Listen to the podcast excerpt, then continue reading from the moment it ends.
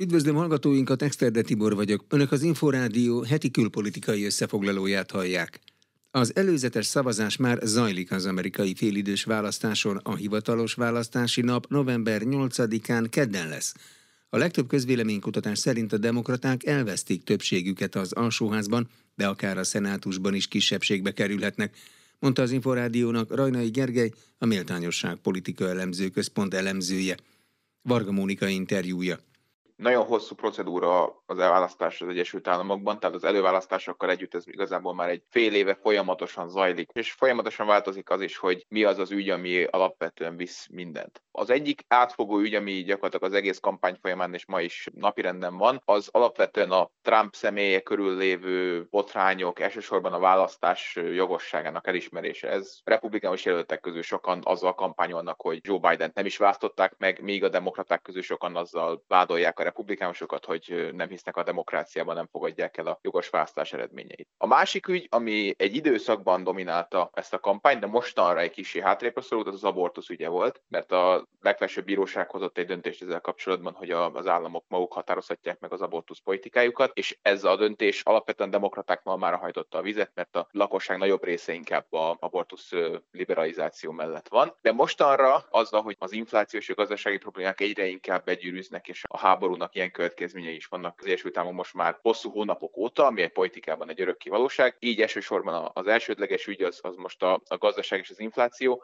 és éppen ezért a, ez még inkább a republikánusok pártjára hajtja a vizet. Tehát amíg nyáron a demokraták látszottak fejében, most inkább a republikánusok látszanak fejében, pont azért, hogy éppen milyen ügy ez, ami dominálja a híreket. Akkor az alsóházban és a szenátusban is a republikánusok többsége győzelme várható? Általánosságban a közénykutatások alapján arra lehet következtetni, meg a trendek arra mutatnak, hogy az alsóházban elég valószínű, hogy a republikánusoknak meg lesz a többségük, ami most már azért elég régen volt utoljára, tehát egy ilyen tíz éve folyamatosan kisebbségben vannak. A felsőházban, ahol most is 50-50 szenátor van igazából a két oldalnak, szinte megjósolhatatlan, hogy ez mennyiben fog változni. Tehát annyira szoros egy-két verseny. A legjobb előrejelzések szerint, amiket én olvastam, szerint ugyanez az 50-50-es állapot marad, ami a demokratáknak kedvez, mert akkor az alelnök dönti el a döntést a döntetlen esetében, és mint az elnök ugye demokrata, az alelnök is az. De ez egyetlen apró versenyen átborult a másik irányba, vagy egy kis hiba a közönkutatásokban is van, amelyik oldalnak egy komolyabb többsége is kialakulhat. Hogyha a republikánusoknak lesz többsége, az mit jelent Joe Bidennek? Mihez tud így egyáltalán kezdeni majd? Ez egy standard dolog az amerikai politikában, hogy a, az elnököt, amikor megválasztják, akkor két évvel később el szokták veszíteni a félidős választásokat. Az a legáltalánosabb jellemző, hogy egy elnök bejön, általában többsége van a kongresszusban, lehetőleg mindkét házban, és két éve van bármi nagyobb szabású dolgot megcsinálni. Joe Biden is ezt megkísérelte, és voltak is nagyobb törvényjavaslatok, amiket át tudott vinni. Most viszont, hogyha elveszíti a többségét akármelyik házban igazából, onnantól kezdve nagyon-nagyon meg lesz kötve a keze törvényhozás ügyében, és igazából olyan ügyekben, mint a külpolitika, meg azért van még egy-két terület, ami kifejezetten elnöki hatáskör, azokban megmarad a mozgástere, de az, hogy ő alapvetően az amerikai gazdaságot meg tudja reformálni, vagy ehhez hasonló dolgokkal tudjon foglalkozni, az csak a kompromisszumokkal lesz lehetséges. Akkor nemzetközi világpolitikai következménye nem is lehet annak, hogyha a republikánusok szereznek most többséget? Most már ez a trend az elmúlt, nem tudom, száz évben körülbelül, hogy az elnök igazából a külpolitikában gyakorlatilag szabad kezet kap. Tehát, hogy azt gondolom, hogy az, hogy mondjuk Oroszországgal kapcsolatban milyen politika alakul ki, azt olyan nagyon nem tudja megváltoztatni ez az eredmény. Ezek a, az amerikai választások a belpolitikáról szólnak, tehát minket így kívülről elsősorban a külpolitika érdekel, de az amerikai választókat és az amerikai politikusok is ennél fognak elsősorban a belpolitikai problémák azok, amik mozgatják. Rajnai Gergelyt a Méltányosság Politika Elemző Központ elemzőjét hallották. A brit hírszerzés szerint Vladimir Putyin Parkinson kórban és hasnyálmirigyrákban szenved.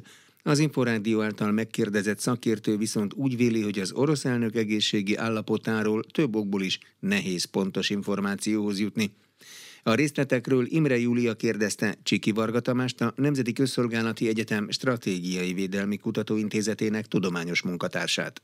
Ezek a megfigyelések, ami mondjuk videófelvételek, fényképek alapján készülnek, kicsit olyanok, mint amikor a tévén keresztül pénzenergiát küldenek. Lehet benne hinni, de nem biztos, hogy erre alapoznám a pénzügyi döntéseimet a következő időszakban. Különösen azért, mert ha konkrétan ugye Putyin elnökről beszélünk, hát nála lehet azt tudni igazoltan, hogy sok esetben dublőrökkel is dolgozik, tehát a megjelenése az nem biztos, hogy személyes valójában, és a felvételeknek az elkészítés időpontja sem mindig azonosítható, tehát nehéz azt igazolni, hogy egy-egy felvétel az valóban mit mutat, és ezen túlmenően is, hát ahhoz minimum onkológusnak kell valakinek lenni, és, és rendkívül tapasztalattal rendelkezni, hogy ilyen felvételek alapján bármit merje mondani, bár összességében is akkor ugye konkrétan mondjuk hasnyálmirigyrák, vagy egyéb ilyen esetekben ugye az a közvélekedés, hogy ezeket szteroidokkal kezelik, ami egyfajta ilyen víz felgyülemlést, nevezzük így puffadást okoz, és ebből következtetnek ilyen jellegű diagnózisokra.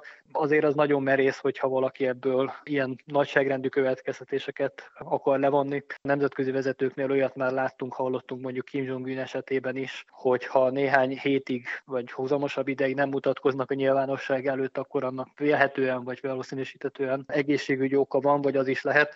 Ezt nem lehet kizárni, de összességében ez még azért a tényalapú értékelésben egy viszonylag töredékes információ. Egyébként úgy egyáltalán reális bármilyen szenzitív adathoz jutni éppen Vladimir Putyin esetében, hiszen azért a korábbi években külföldi útjai során külön személyzete volt, hogy az ürülékét összegyűjtsék, és hogy nehogy illetéktelenek kezébe jusson bármilyen minta, amiből aztán orvosi következtetéseket lehet levonni. Az nem egy jellemző tendencia, hogy a, a világ vezetői szempontjából szeretnék megosztani az ilyen típusú információkat, mert hogyha egy vezető hatalomról, különösen mondjuk atom hatalomról van szó, vagy egy olyan országról, ami háborúban áll, ott a, a vezető cselekvő képessége az mindig egy kulcskérdés. Tehát ennek megfelelően ezeket az információkat rejtik, titkolják. Konkrétan Putyin elnökkel kapcsolatban ez is, hát mondjuk is, hogy szóbeszéd, vagy egy sokat hangoztatott tényező, hogy nem kifejezetten nyitottan áll az egészségügyi kockázatokhoz, rendkívül fél attól, például a koronavírus járvány esetében emlékezzünk vissza, nagy média visszhangot kapott hosszú asztal esetére. Fél például attól, hogy ilyen típusú betegségeket, fertőzéseket el lehet kapni. Ezt lehet egyfajta hipohonderkedéssel magyarázni, esetleg ténylegesen valami betegség volt, amire már egy plusz fertőzés nem akart összeszedni, tehát sokféle magyarázat van. Összességében nem csak az ő, hanem más világpolitikusok, vezetők esetében is az egy általános tendencia, hogy nem hozzák nyilvánosságra az ilyen érzékeny információkat. Ha egészségi problémái miatt a jövőben mégis le kellene mondani a Vladimir Putyinnak, akkor ki jöhetne utána? Tehát van olyan jelölt kilátásban, aki mondjuk Putyinhoz képest nyugatbarátabb politikát folytatna, mert azért a legtöbben azt mondják, hogy ilyen jelenleg nincsen Oroszországban. Ugye az, hogy az elnök egészségi állapota milyen, az abból a szempontból is egy érzékeny kérdés, hogy bármiféle utódlás, az egy menedzselt utódlás kellene, hogy legyen a hatalom stabilitása szempontjából. Akiket akár nevesítve, akár csak mint rendszerjellemzők eddig emlegettek, az ugye általában a biztonsági szolgálatok, titkosszolgálatok oldaláról, tehát hasonló háttérrel rendelkező esetleges vezetők, mint maga Putyin is ahonnan jött. Nem mondanék konkrét neveket, mert a, a kremlinológusok, tehát az Oroszországgal sokkal közel közelebbről szorosabban foglalkozók sem tudnak olyan akár ötfős listát előállítani, vagy felmutatni, akik jó eséllyel befutók lennének, az viszont mindenképpen akár külső oldalról is egy, egy elvárható fejlemény lenne, hogy stabil legyen a, a hatalmi átmenet. Azzal kapcsolatban viszont olyan nagyon nem rózsásak a, a várakozások, hogy bárki legyen esetlegesen egy következő vezető, sokkal inkább nyugatbarát lenne Egyelőre a szakértői vélemények jelentős része arról szól, hogy vélhetően legalább ilyen, vagy még inkább kemény vonalas nyugatellenes politikát folytató utód lehet adott esetben Oroszország következő vezetője. Csiki Varga Tamást a Nemzeti Közszolgálati Egyetem Stratégiai Védelmi Kutatóintézetének tudományos munkatársát hallották. Alapos fejmosást kapott a brit nagykövet Moszkvában. Az orosz hatóságok azzal vádolják Nagy-Britanniát, hogy hírszerzési és más módszerekkel segítette a közelmúltbeli ukrán támadást a Fekete-tengeri orosz flottabázis ellen. Svetnik Endre összefoglalója. Az orosz külügy már előre bejelentette, hogy berendelik a brit nagykövetet, amiért úgymond brit szakértők segítették állítása szerint a krími orosz flotta elleni ukrán dróntámadást. Emellett azzal is vádolják Londont, hogy köze volt az északi áramlat vezetékek szeptemberi felrobbantásához. Erről azonban nem nyújtottak be bizonyítékot. Ukrajna és egyes nyugati szövetségesei közben azt állítják, hogy Moszkva rongálta meg saját vezetékeit. A jegyzék hangsúlyozta, hogy az ilyen konfrontatív brit lépések eszkalációhoz és kiszámíthatatlan és veszélyes következményekhez vezethetnek, állt az orosz külügyminisztérium nyilatkozatában. Deborah Bronner nagykövetet reggel egy kisebb brit ellenes jelszavakat skandáló tömeg várta. Egy olyan táblát is tartott valaki, ami szerint Nagy-Britannia terrorista állam. Az orosz külügy nyilvánosan azzal vádolta meg a briteket, hogy már jó ideje képeznek ki ukrán katonákat, köztük úgymond mélytengeri szabotásra képes búvárokat. A vád része az is, hogy a brit haditengerészet átadotta az ukrán oldalnak egy meg nem határozott számú távirányítású tengeralattjárót. A britek a maguk részéről tagadták, hogy ők hajtották volna végre a támadást, de azt nem titkolják, hogy segítenek az ukrán erők kiképzésében. A hétvégi dróntámadás volt az az indok, amivel Oroszország, pontosabban a Védelmi Minisztérium egy időre felfüggesztette az ukrán gabona exportját lehetővé tévő egyezmény betartását. Érdekes módon a gabona alkú aláírója orosz részről a védelmi miniszter. Közben Nagy-Britanniában Andrei Kelin orosz nagykövet azt állította, bizonyítékai vannak, hogy a brit különleges erők részt vettek az ukrán dróntámadásban. Kelin azt mondta, hogy a bizonyítékokat Moszkvában átadták a brit nagykövetnek. Nagy-Britannia túl mélyen van ebben a konfliktusban, és emiatt egyre veszélyesebb a helyzet tette hozzá. A brit kormány hamisnak nevezte az állításokat, amelyek célja szerinte, hogy eltereljék a figyelmet Oroszország harctéri veszteségeiről, és azzal utasította el a részletes választ, hogy úgymond nem akarja folyamatosan kommentálni az állításokat. Kelly nagykövet a Sky-nak nyilatkozva azt mondta, országa nem vett be atomfegyvert és nem vett be taktikai atomfegyvert Ukrajnában, mert az atomháborút nem lehet megnyerni, és soha nem kell ilyet folytatni. Az oroszok már régóta egyik legnagyobb nyugati ellenségüknek tartják Nagy-Britanniát. Putyin elnök szerint a britek azon szervezkednek, hogy megsemmisítsék Oroszországot, és felosszák hatalmas mennyiségű ásványi kincsét, jegyezte meg a Reuters. Tény, hogy azt követően, hogy Moszkva megtámadta Ukrajnát, Nagy-Britannia a nyugati koalícióban Ukrajna egyik leghangosabb és feltétlen híve lett. Az otthon leszerepelt Boris Johnson volt miniszterelnököt pedig nemzeti hősként ünnepelték az országban. Egy új javaslat szerint havonta másfél milliárd euróval támogatná Ukrajna működését az Európai Unió. A Nézőpont Intézet friss közvéleménykutatása viszont azt mutatja, hogy a magyar lakosság kétharmada ezt elutasítja. A részletekről Imre Júlia kérdezte Rotyis Bálintot az intézet elemzőjét. Már oda jutottunk, hogy Ukrajna önmagát nem tudja ellátni, tehát az ukrán állam nem rendelkezik annyi forrással, amivel a saját alapvető működését képes lenne finanszírozni. Nyáron az ukrán állam technikai csődbe is ment. Ilyen helyzetben felmerült a nyugati donorok részéről, hogy az ukrán állam működését részben finanszírozni kell, ez több szereplő között valósulna meg. A havi összeget az eddigi becslések az 5 milliárd euróra tagsálták. Ebből az 5 milliárd euróból másfél milliárd euró érkezne az Európai Unió részéről, mivel az Unió nem rendelkezik önálló pénzügyi forrásokkal, legalábbis annyival nem, amennyi ez a programnak a finanszírozásához kellene, vagy hitelt vesz fel az Európai Unió, amit ugye végsősoron a tagállami befizetéseket kell törleszteni, vagy direktbe a tagállamoktól kér kölcsön ez az akcióhoz. Mi arra voltunk kíváncsiak, hogy ebben a kérdésben, ahol azért végső soron majd a kormányok, illetve a nemzetközi donorok döntenek, hogy vajon a magyar lakosság egyetérte azzal, hogy az Európai Unió havi szinten másfél milliárd euróval járuljon hozzá az ukrán állam működésének a fenntartásához. Mit mutat a közvéleménykutatás eredménye? Mi azt tapasztaltuk, hogy a magyar választók, tehát akik jelezték, hogy biztosan részt vennének egy feltételezett vasárnapi választáson, azoknak a 66%-a elutasítaná, tehát nem támogatná Ukrajnát, vagy nem támogatja ezt a fajta elképzelést, és mindössze a magyarok 24%-a volt az, aki egyetért az Európai Uniónak ezzel a javaslatával.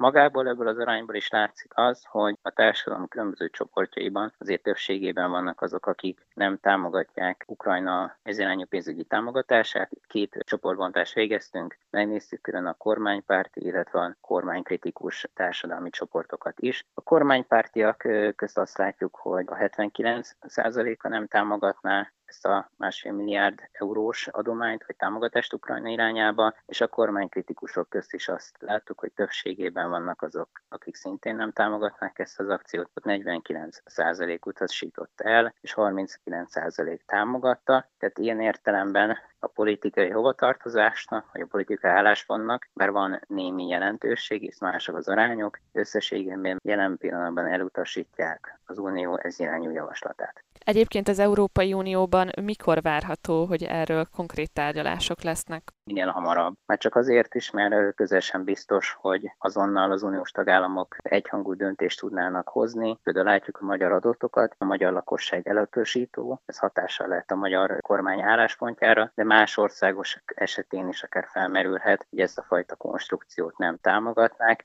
és itt viszont ebben a tekintetben most az időtényező fontos szempont lehet az unió részéről, hisz lehet, hogy egy új konstrukcióval vagy egy új javaslattal kellene majd rövidesen előállnia. Rotyis Bálintot a Nézőpont Intézet elemzőjét hallották. Bár a német kancellár hatalmi szóval hosszabbította meg három atomerőmű üzemidejét, ami azt mutatja, hogy nem működik olajozottan a kormánya, mégsem várja a koalíció összeomlását Prőle Gergely, a Nemzeti Közszolgálati Egyetem stratégiai tanulmányok igazgatója, korábbi berlini magyar nagykövet, aki erről az Inforádió Aréna című műsorában beszélt a kormány népszerűség vesztéséből az ellenzék Németországban ugyanannyit profitál? Szóval amit veszít a kormány, azt megnyeri az ellenzék? Ebben a mostani helyzetben nagyon nehéz rálicitálni arra, amit a kormány csinál, mert mit tud csinálni a Friedrich Merz vezette ellenzék? Azt tudja mondani, hogy még határozottabban kell kiállni Ukrajna mellett. Amikor ezt az egyébként a konzervatív oldalon a fegyverszállítások iránt korán sem annyira lelkes polgár polgárok hallják, akkor ez alig ha vezethet látványos sikerre. Na most ezen közben azt látjuk, hogy az az AFD, amelyik biztos, hogy még nagyon hosszú ideig, sőt talán megkockáztatom örökre politikai karanténban van tisztesség, nehesség egyes vezetőinek valóban náci kiszólásai miatt, az meg ezen közben erősödik, hiszen egy gazdasági populizmus jegyében, ha lehet ennek kapcsán ezt a szót használni, egy háború ellenesség jegyében, bizonyos értelemben orosz barátság jegyében, ami talán nincs teljesen magától, egyre inkább megint megerősödik, pedig korábban úgy tűnt, hogy sikerül őket visszaszorítani. Na most ez egy lehetetlen helyzetet eredményez, hiszen mi jön ki ebből? Az, hogy megint csak egy olyan alternatíva lenne lehetséges, ami a kereszténydemokratákat a zöldekkel rakja egy hajóba, vagyis a jelenlegi kormánykoalíciónak adott esetben egy kereszténydemokrata a zöld koalíció lehetne a váltása, ahol viszont ugye mindenki ott lenne, ahol a Mádi honpolgár, mert a zöldek domináns befolyása az ugyanúgy érvényesülne, mint most. Tehát igazából nincs látványos alternatívája ennek a mostani politizálásnak, és bármikor belső feszültségek feszítik is a mostani koalíciót, ha most lennének a választások, vagy adott esetben egy új konstelláció alakulna ki, abból nem hiszem, hogy bárki jól kerülne ki, és az ország működőképességét se segíteni igazán. De van arról szó, elemzés, hír Németországban, hogy idő előtti választások lesznek?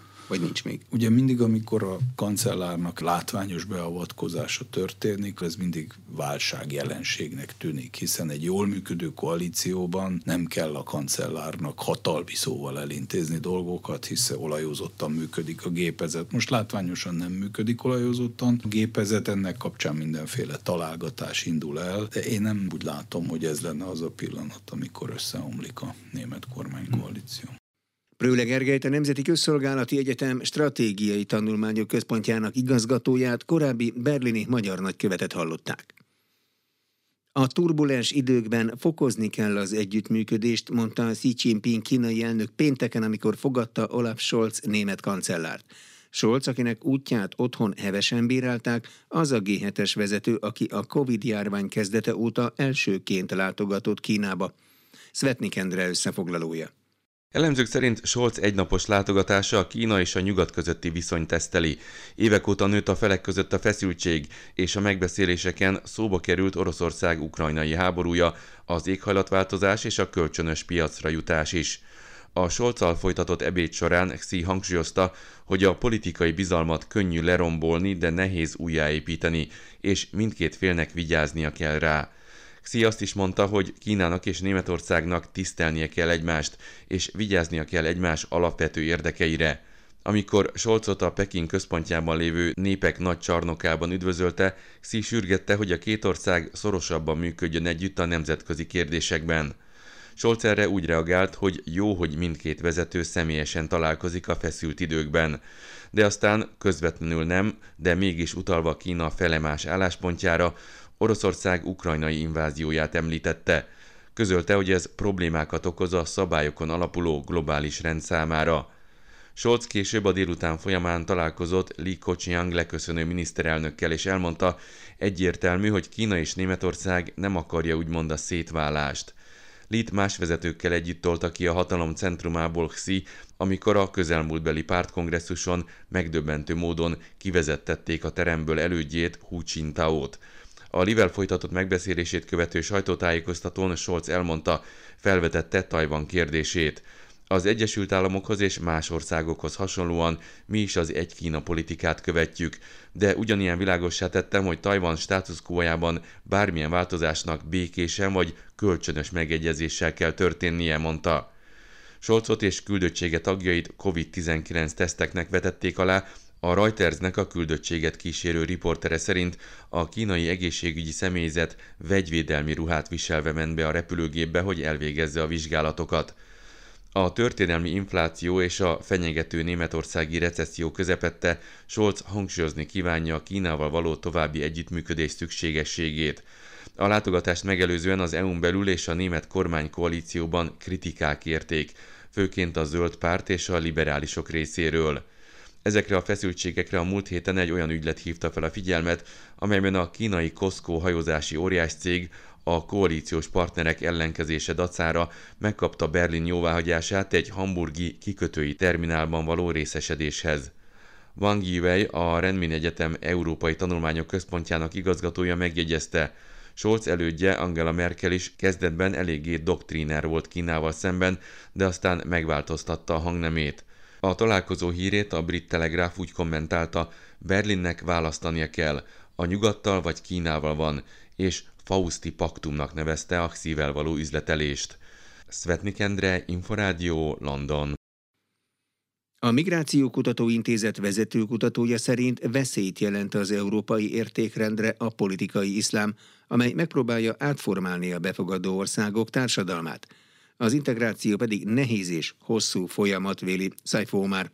A politikai iszlám jelentette európai kihívásokról, Rozgonyi Ádám összeállítását hallják.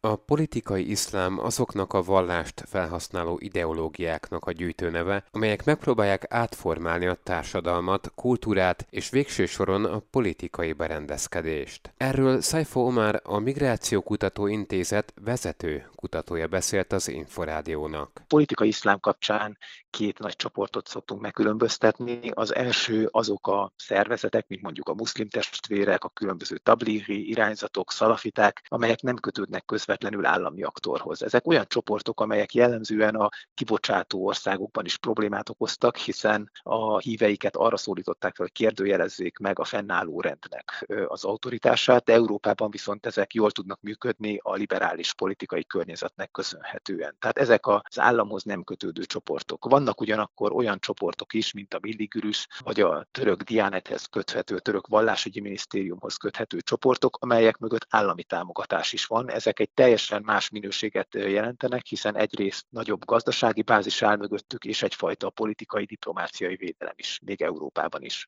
A politikai iszlám irányzatok gondot jelentenek Nyugat-Európában, ahol nagyszámú muszlim diaszpóra él. Megzavarják az integrációs folyamatot, olyan identitást kínálnak a muszlim fiataloknak, ami nem feltétlenül kompatibilis az adott befogadó államnak az értékrendjével. Ugyanakkor a muszlim közösségeken belül is problémát jelentenek, hiszen a muszlim fiatalok, jellemzően fiatalokról beszélünk, akik valamely politikai iszlám irányzatot képviselő csoport bűvkörébe kerülnek, a saját szüleikkel, saját közösségeikkel is szembefordulnak, akik jellemzően vagy mondhatjuk, hogy már szekularizálódtak, vagy pedig olyan népi, kulturális iszlámot vallanak, ami nem politikai irányzatot jelent. Az integráció nehéz és hosszú folyamat, ha a befogadó országnak határozott kultúrája van, és nyitva áll a bevándorlók előtt, ott ezzel kisebb a probléma. Mindez nem igaz azonban a mai európai államok többségére, mondta a Migráció Kutatóintézet vezető kutatója. Saifo már hozzátette, a korábbi adatok alapján a Magyarországon élő muszlimok lélekszáma 5 és 15 ezer közötti. Az elmúlt fél órában az Inforádió heti külpolitikai összefoglalóját hallották. Exterde Tibor vagyok, köszönöm a figyelmüket, viszont hallásra.